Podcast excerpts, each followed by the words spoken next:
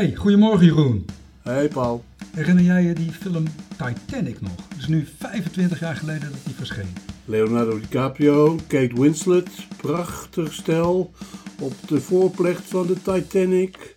Een enorm spektakel ontspint zich. Eh, Waanzinnig veel geld gekost. Ook gestopt bij de opnames, omdat er gewoon het geld op was. Toen zijn een paar Amerikaanse studio's er toch ingesprongen. Fenomenaal was het. Er was laatst nog een onderzoek gedaan. Toen hadden ze gekeken of Leonardo, of ik weet niet precies meer hoe die in de film heette, of die echt moest eh, verdrinken en dat hij niet bij Kate op het vlot kon. En dat bleek eh, dat daar heel veel mensen aan twijfelden, maar onderzoekers hebben aangetoond dat hij echt niet op het vlot kon. Ja, Bijzonder. ja, ja. Want die Kate die heeft het met haar vlot overleefd. En Leonardo die is verdronken. Echt een klassieker. Ja. Worden die klassiekers nog gemaakt? Kan je er een herinneren na die tijd? Oh jee, Eh, dan denk ik aan Saving Private Ryan. Dat is de eerste die die me te binnen schiet. En echt Maar die was daarvoor. 98. Ja, klopt, klopt, klopt. Is ook zo. Eh, nee, Ja, dat zegt genoeg hè. D- dit was zo'n grote film. Ja. die kent iedereen. maar eh, even over de actualiteit van nu gesproken. Herinner jij je eh, hoe duur was de suiker nog? Van 2013 naar ik meen. Film van Jean van der Velde. Over het thema van gisteren en de komende tijd. De slavernij in Suriname. Mhm. Hoe duur was de suiker? Eh, gemaakt op basis van een roman van Cynthia McLeod, Surinaamse schrijfster, die we gisteravond ook in de journaals zagen. eh, eh, als een van de mensen die reactie gaven op de redenvoering van Rutte. Zij was in Suriname, zij had het daar gezien. En ehm, ik herinner me die film heel goed omdat onder de regie van Jean van der Velde goed in was geslaagd om de hiërarchie te laten zien. De eh, blanke overheersing en de tot slaaf gemaakte, of laten we gewoon zeggen slaven, die daar. Ja, dat zegt mevrouw McCloyd ook. Die zegt dat is een pleonasme. Want iemand die slaaf is, is tot slaaf gemaakt per definitie. Ja, Maar goed, ja. ik snap het wel, want je geeft ook extra aandacht aan de dader hè, als je dat aangeeft. Tot slaaf gemaakte. En dan heb je niet alleen aandacht voor de persoon die het ondergaat, maar ook voor de persoon die het veroorzaakt.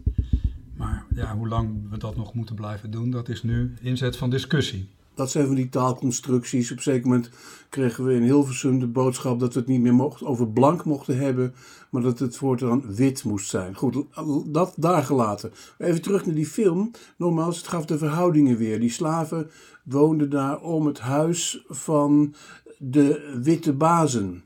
En zo zijn er veel meer films geweest natuurlijk. Eh, eh, de jaren zeventig, onze studententijd. eh Kunta Kete, kun je dat nog herinneren? Ja, Er is, Voor de mensen die niet zo oud zijn als wij. dat was een, ehm, een, een Amerikaanse film over een slavenjongen die, die in opstand kwam.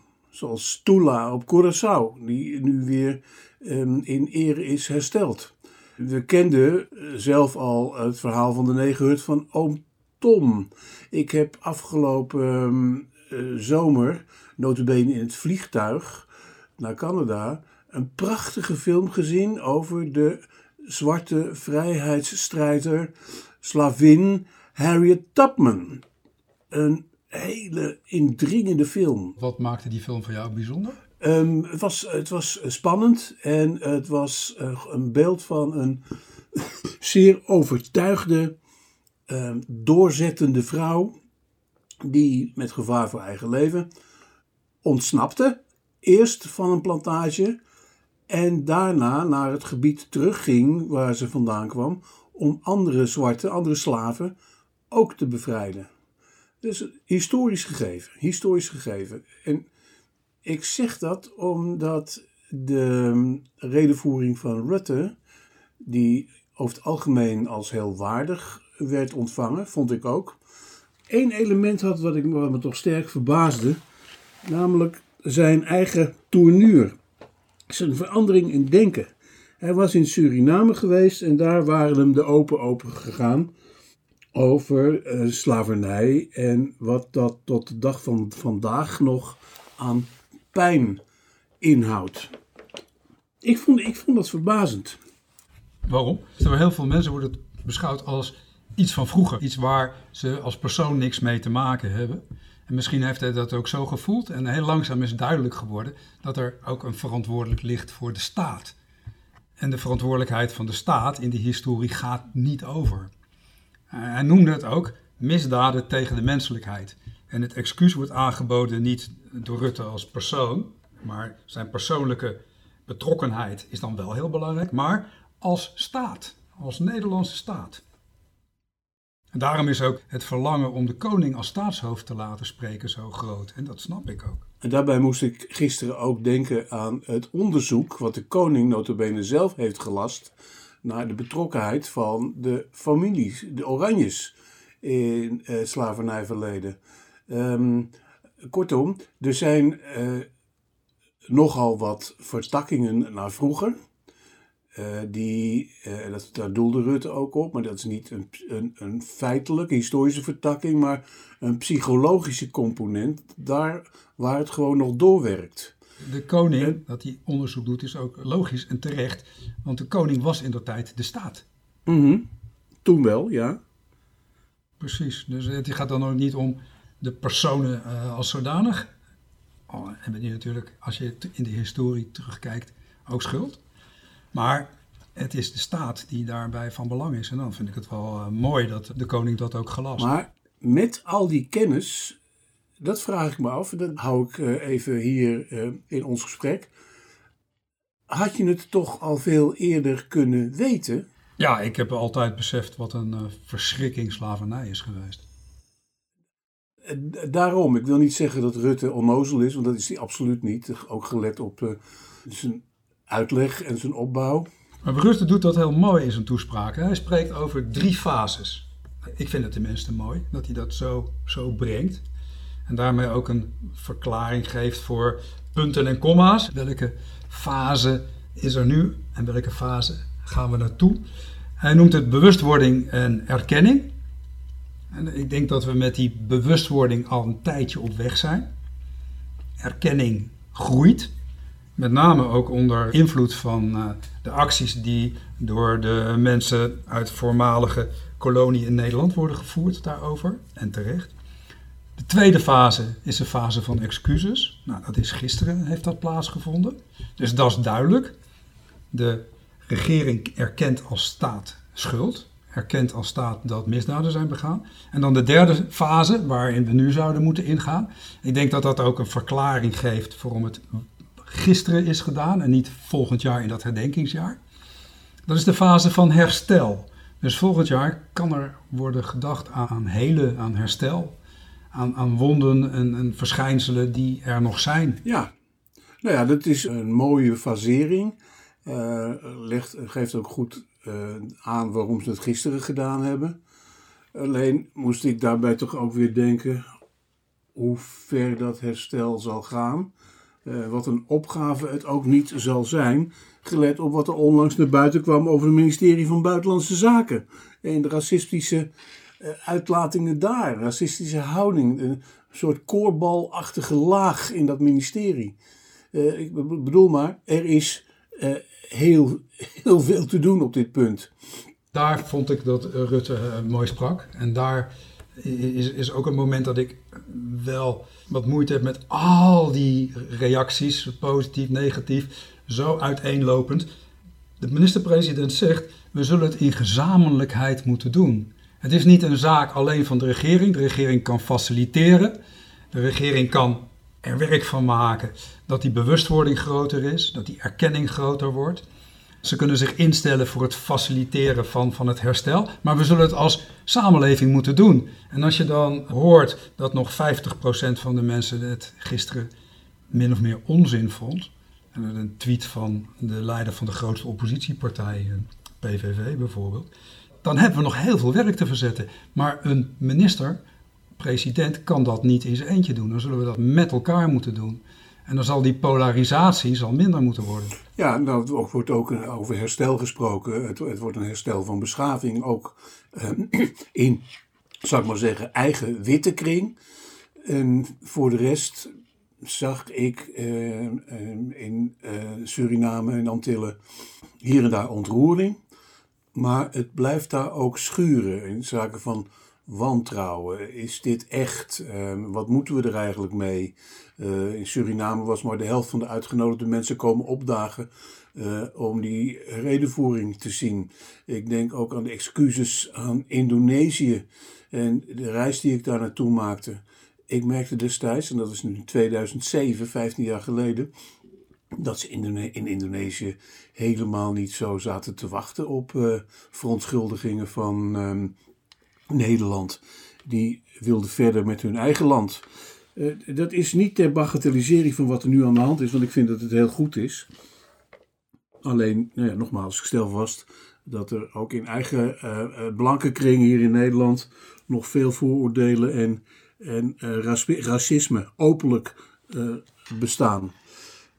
bedenkelijk. Het is nog een hele opgave om die herstelfase ook echt te maken tot een fase waarin je tot elkaar komt.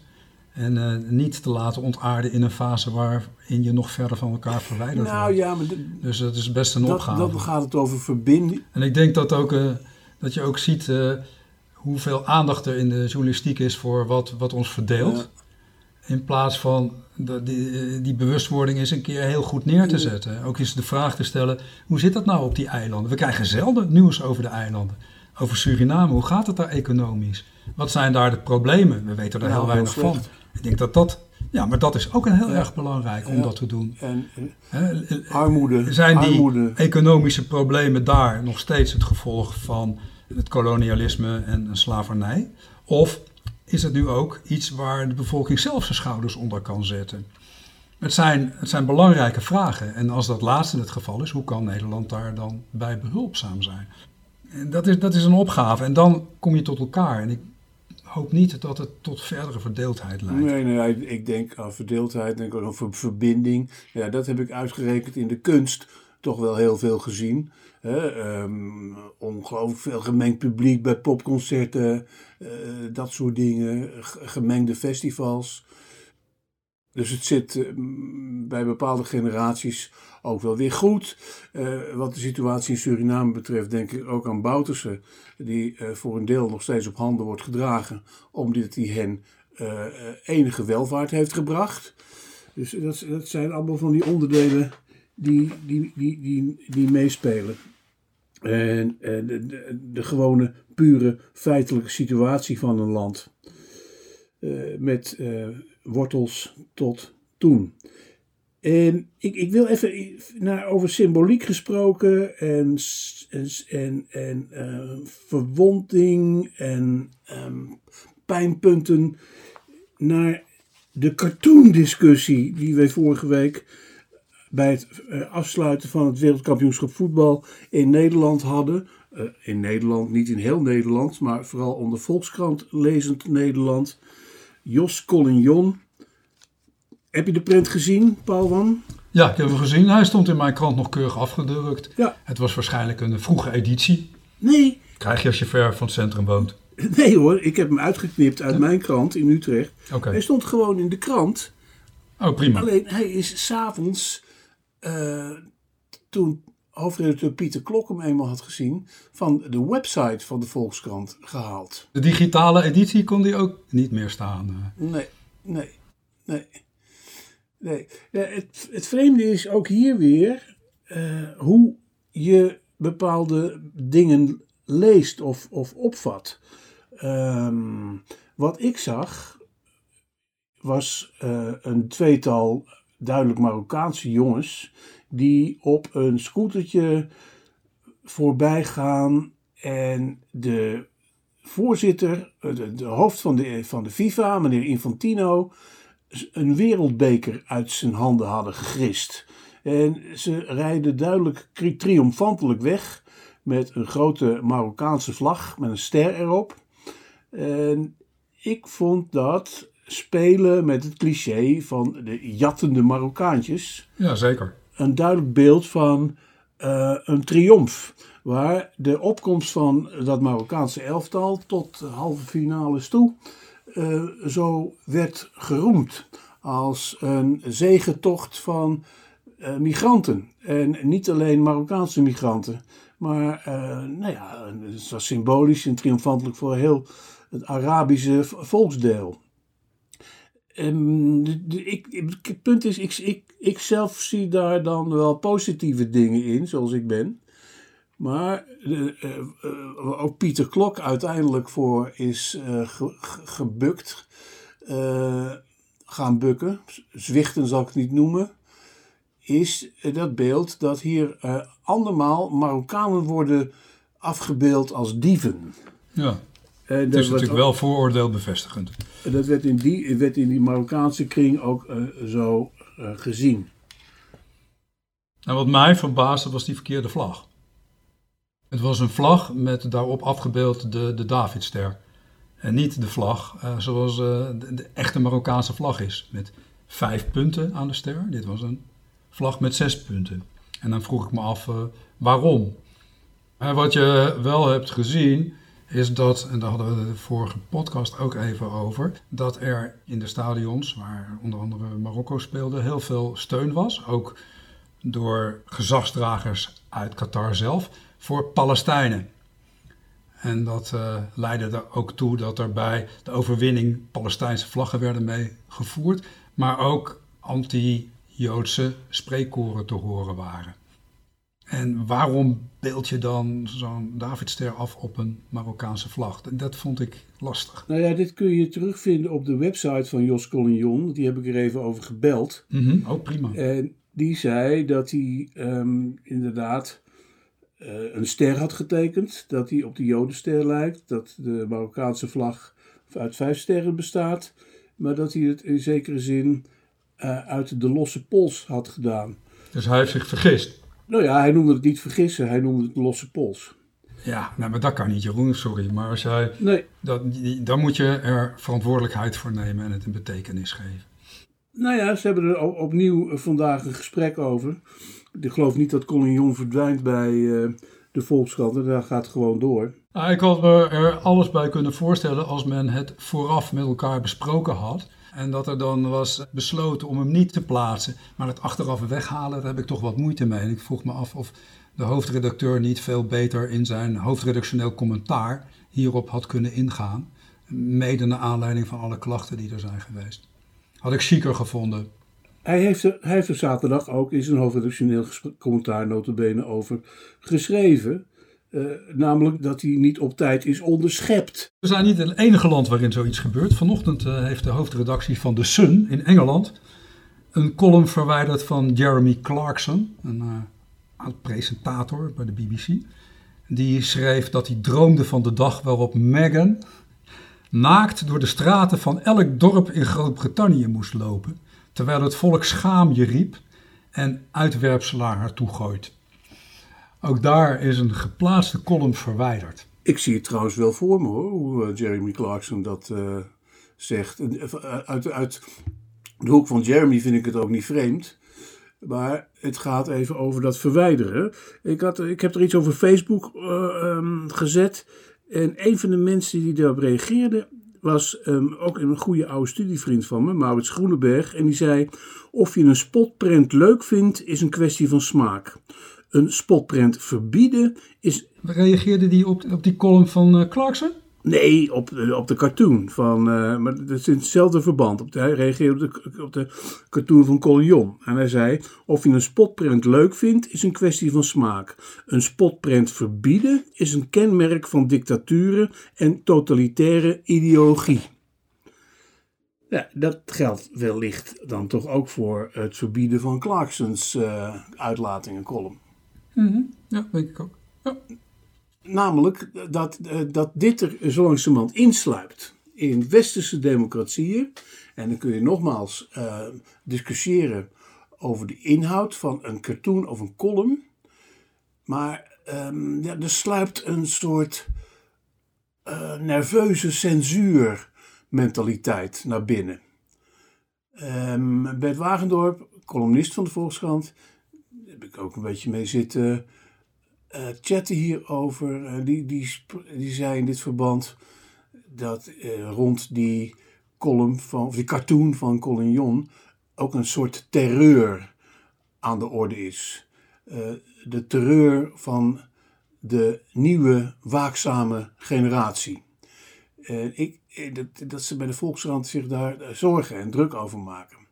Dat dan zo'n verwijdering ontstaat. En dan zeg je ook, het is een generatieding, hè? Uh, in de jaren zeventig kon er natuurlijk veel meer. Nou ja, dat bedoel ik. Dat, dat bedoel ik. En um, ze vinden uh, de, uh, ons, het, het, is nu eenmaal zo, we zijn boven de 50 en 60. ze vinden ons ja, maar een beetje merkwaardige dinosaurussen, zou ik maar zeggen. Mensen die dit allemaal maar goed vinden. Zo'n Collignon wordt ook al um, volgens sommigen als uh, hoogbejaard beschouwd. En daar moeten we maar eens nodig mee ophouden. Ja, wij kwamen uit de tijd van het generatieconflict. En wij moesten heilige huisjes omverwerven. Huh? Ja. ja. Nou ja dit, is, dit, is dus nu, dit is dus nu blijkbaar ook aan de hand. Kwetsen was de norm. zeker, zeker. En nu, over, nu gaat het. En die, die verschuiving is aan de gang. Kwetsen was toen de norm en trendy. En nu is het gekwetstheid en gekwetst zijn. En in de meeste gevallen uh, terecht, of, of in de meeste gevallen niet terecht, heel invoelbaar en verklaarbaar. Ehm, nog even wat betreft, wat betreft die cartoons. Hè. Ehm, Jos die vertelde me ook iets heel typisch wat ik niet wist. Dat eh, in Amerika een heleboel tekenaars en cartoonisten eh, minder of helemaal geen werk meer hebben. Omdat Amerikaanse kranten geen opiniepagina's meer hebben waar ze dergelijke cartoons op afdrukken.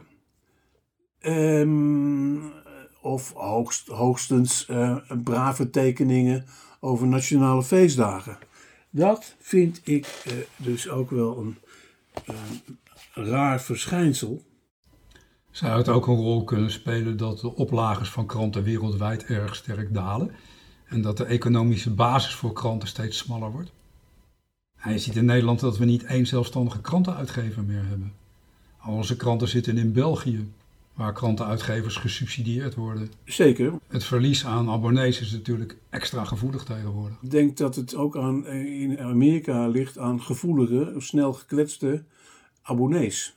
Um, en... Nou, die had je vroeger toch ook? Ja. Ik weet nog wel in, in, de jaren, in de jaren tachtig dat je bij de televisie werkte, tenminste ik zelf. En je maakte onderwerpen die controversieel waren. Dan kreeg je honderden brieven, soms wel duizenden. Maar daar werd in de tijd veel minder gevoelig op gereageerd. Herinner je nog de, de Fred Haché show of de ja. vetshows? Uh, als je die nu op de televisie zou uitzenden, het is, het is volkomen onmogelijk, denk ik. Ja. En dat leverde ook duizenden brieven op, maar daar trok de VPRO zich helemaal niets van aan. Het is in ieder geval zo, deze tijden moet je blijkbaar veel voorzichtiger zijn. Aan de ene kant. En aan de andere kant zie je hoe een eerste minister als Rutte in een belangrijke stap doet. Geen punt, maar een komma naar uh, herstel van een heleboel oud, maar laat ik ook zeggen actueel zeer. Dus wat dat betreft schommelt het een beetje in de tijd. Uh, ja, ik denk dat ik het kan samenvatten onder het idee dat we in die 70 jaren, 60 jaren uit elkaar moesten groeien. Al die, die verzuiling, aan de ene kant, je moest, je moest je daar toch een beetje tegen verzetten om, om elkaar beter te bereiken. En je kwam vanuit het midden. En nu is de samenleving ontzettend gepolariseerd. En dan moet je eigenlijk weer naar elkaar toe komen. Dan is dat misschien wel goed dat je ook een beetje voorzichtig bent met uh, kwetsen en dergelijke. Ja, ja maar ook, eh, ook voorzichtig bent met je woede en je verontwaardiging. En uh, kijk nog eens echt goed naar zo'n print. Um, wat dat betreft denk ik ook eh, over woede gesproken en ophef uh, aan de bestorming van het kapitool. Um, de aandeel daarvan uh, in de, de oud-president Trump, die niet kon geloven dat hij niet herkozen was. En nu de actuele situatie dat hij mogelijk zal worden aangeklaagd. Dat is een aanbeveling van de commissie die 6 januari heeft onderzocht. parlementaire commissie uit het congres heeft eh, geconcludeerd dat die moet worden aangeklaagd. En onlangs is ook een speciale aanklager met grote ervaring in het Vredeshof, onder andere in Den Haag, aangesteld, Jack Smith. Door het ministerie van Justitie. Ja, Die heeft dus inmiddels al besloten dat ze het serieus nemen, die aanklacht. ja, En, en eh, vervolging gaan onderzoeken. ja. Oké. Dus dat, dat, dat is eh, ehm, toch ook wel een belangrijke omslag. Want Eerst wel werd getwijfeld of ze het zouden doen. En eh, er is nu, gelet ook op onvoorstelbare hoeveelheid bewijsmateriaal, reden genoeg om dat te doen. Nou, de aanklachten meer- van het congres is niet niks, hè? Samenzwering tegen de staat. Samenzwering om desinformatie te verspreiden. Aanzetten tot opstand. Ah, vroeger ging je voor minder naar de galg. Ja, maar wat belangrijk is, ehm Volkskrant somde een aantal lessen op gisteren, Eh, les 5 onder andere, Eh, namelijk dat feiten er nog steeds toe doen in de Verenigde Staten. Eh, dat, dat is over eh, nuancering gesproken toch wel heel belangrijk. Omdat Trump toch ongeveer ook de kampioen is geworden van het nepnieuws. Het nepnieuws hè? De, de big lie. iedereen die onder de paraplu van complottheorieën zich verbonden voelde. Ja, het congresrapport, althans de samenvatting, noemt het een samenzwering. Hè? Een samenzwering om desinformatie te verspreiden. Nou ja, nu is het dus gewoon, eh, en dat vind ik het belangrijk eraan, heel duidelijk, terug naar de feiten. Wat is daar gebeurd? Ja. En ehm, Trump die deelt die feiten niet, hè? Trouwens, wel grappig, vanochtend reageerde die met maar negen woorden. Hij eh, schreef op zijn sociaal medium platform, puntje, puntje, puntje, maar Liz Cheney verloor met 40 punten. Dus een van de twee republikeinen die in die commissie hebben zitting genomen. Liz Cheney is er één van, zeer prominente vrouw in der tijd, belangrijk binnen de partij. Die heeft haar republikeinse zetel inmiddels gewoon verloren. Dus in plaats van iets te zeggen op de inhoud van het rapport, klaagt hij Trump gebruikelijk een tegenstander aan. ja, nou goed. Het is, te, het is te verwachten dat hij met dat soort modder gooit. Feitelijk blijft, wat mij betreft, belangrijk dat je tot de essentie terugkeert. Hier heeft een, een, een, soort van staatsgreep plaatsgehad. Dat blijkt ook uit de lessen. eh, met een eh, hoge mate van voorbereiding. Niet met de bijhalen van legeronderdelen. Nee, eh, met een leger woedende Amerikanen. Een bestorming aangaan. En eh, met heel duidelijke invloed eh, en een duidelijke sturing door de oud-president. Nou, Dat vind ik belangrijk, dat ze dat nu gewoon op een rij hebben en dat ze hem op die manier eindelijk mogelijk kunnen gaan eh, pakken. Eh, ook definitief verwijderen van het platform voor het Witte Huis. Dat is maar de vraag. Ik heb begrepen dat je zelfs als je in de gevangenis eh, zit, je nog kandidaat kunt stellen. Ja, Nou, Ja. en- En voordat hij dan eventueel veroordeeld wordt, dat zal nog wel wat jaartjes in beslag gaan nemen. Hij is de kampioen van het gerechtelijke gevecht. Op het moment dat de man onder druk staat, weet hij zichzelf altijd eh, heel goed te manifesteren. Maar in de tussentijd gaat het, gaat het verder dat hij zichzelf belachelijk maakte. Ja. Een paar dagen geleden kondigde hij aan dat hij een zeer belangrijke mededeling had. En wat deelde hij mede? Dat je nu voor 99 dollar plaatjes kon kopen van hemzelf als superhero. 15 bizarre plaatjes.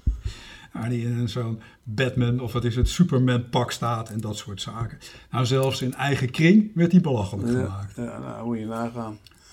Opvallend was dit weekend, er was er een grote bijeenkomst een vierdaagse bijeenkomst in uh, Arizona, in Phoenix, het America Fest. Een soort conventie van mensen die aanhangers zijn van die Republikeinse partij. Maar over Trump werd er heel weinig gesproken. En Trump werd niet meer zoals vroeger door iedereen eh, geprezen en aangekondigd als de volgende president van Amerika. Ik heb een beetje het idee dat de Republikeinse partij zo langzamerhand ook met Trump in zijn maag gaat zitten. Als er straks voorverkiezingen komen en er komen heel veel kandidaten, dan heb je best kans dat Trump die voorverkiezingen nog wint, want hij heeft heel veel trouwe aanhangers. Maar bij de werkelijke verkiezingen is hij dan kansloos. Dus misschien willen ze wel van hem af. Ja, het is voldoende gebleken uh, uit de verkiezingen, de midterm. Uh, die uh, werd voorspeld als één grote rode golf. Nou, die bleef uit. een aantal kandidaten van Trump verloren. de nieuwste herverkiezing, of de verkiezing die ze overdeden in Georgia, werd verloren door die merkwaardige American footballer. Um, dat is ehm, een, een heel over, overduidelijk teken van het electoraat. Dat was een verlies tegen de Democraten.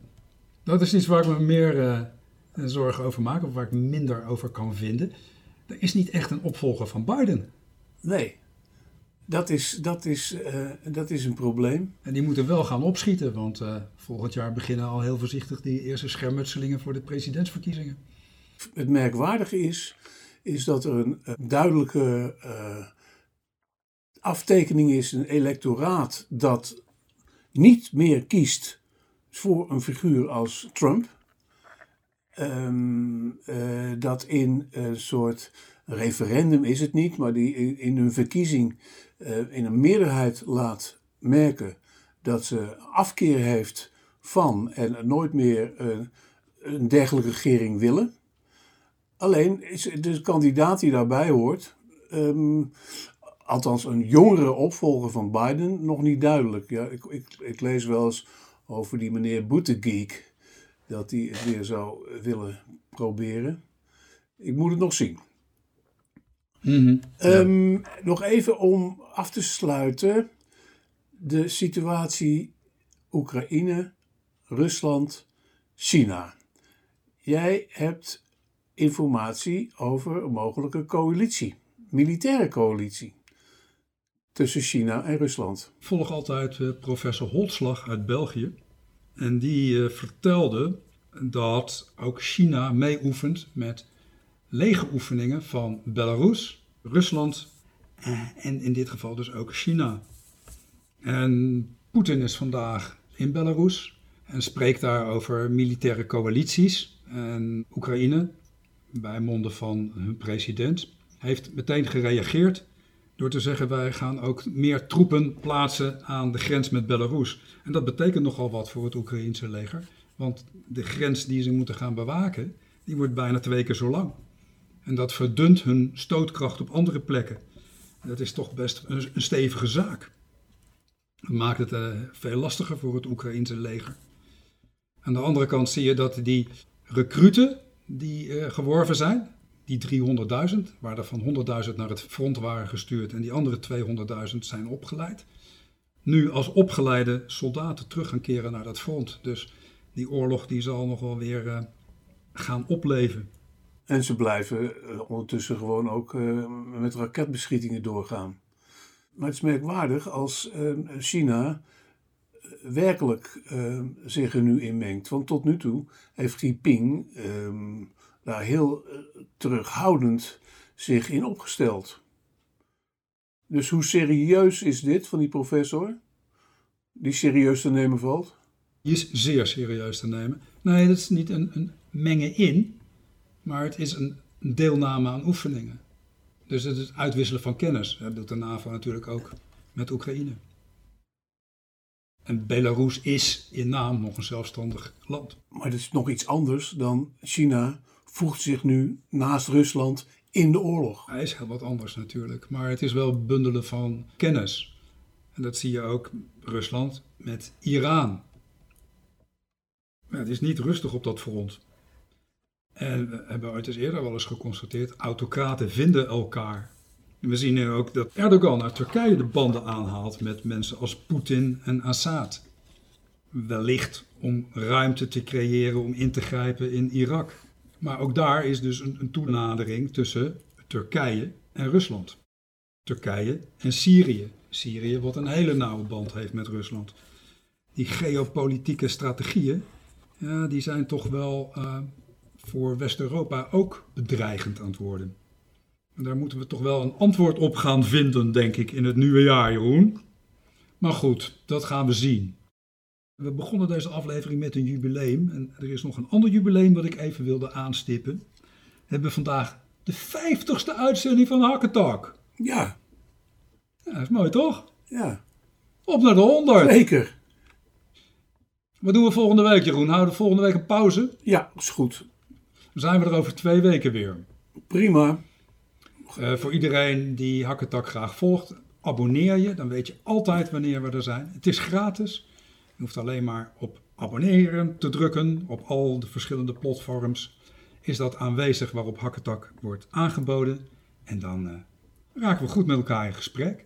Wil je reageren? Dat kan. Dat kan via onze Facebookpagina. Hakketak Podcast Facebook. Fijne kerst. Jij ook Jeroen.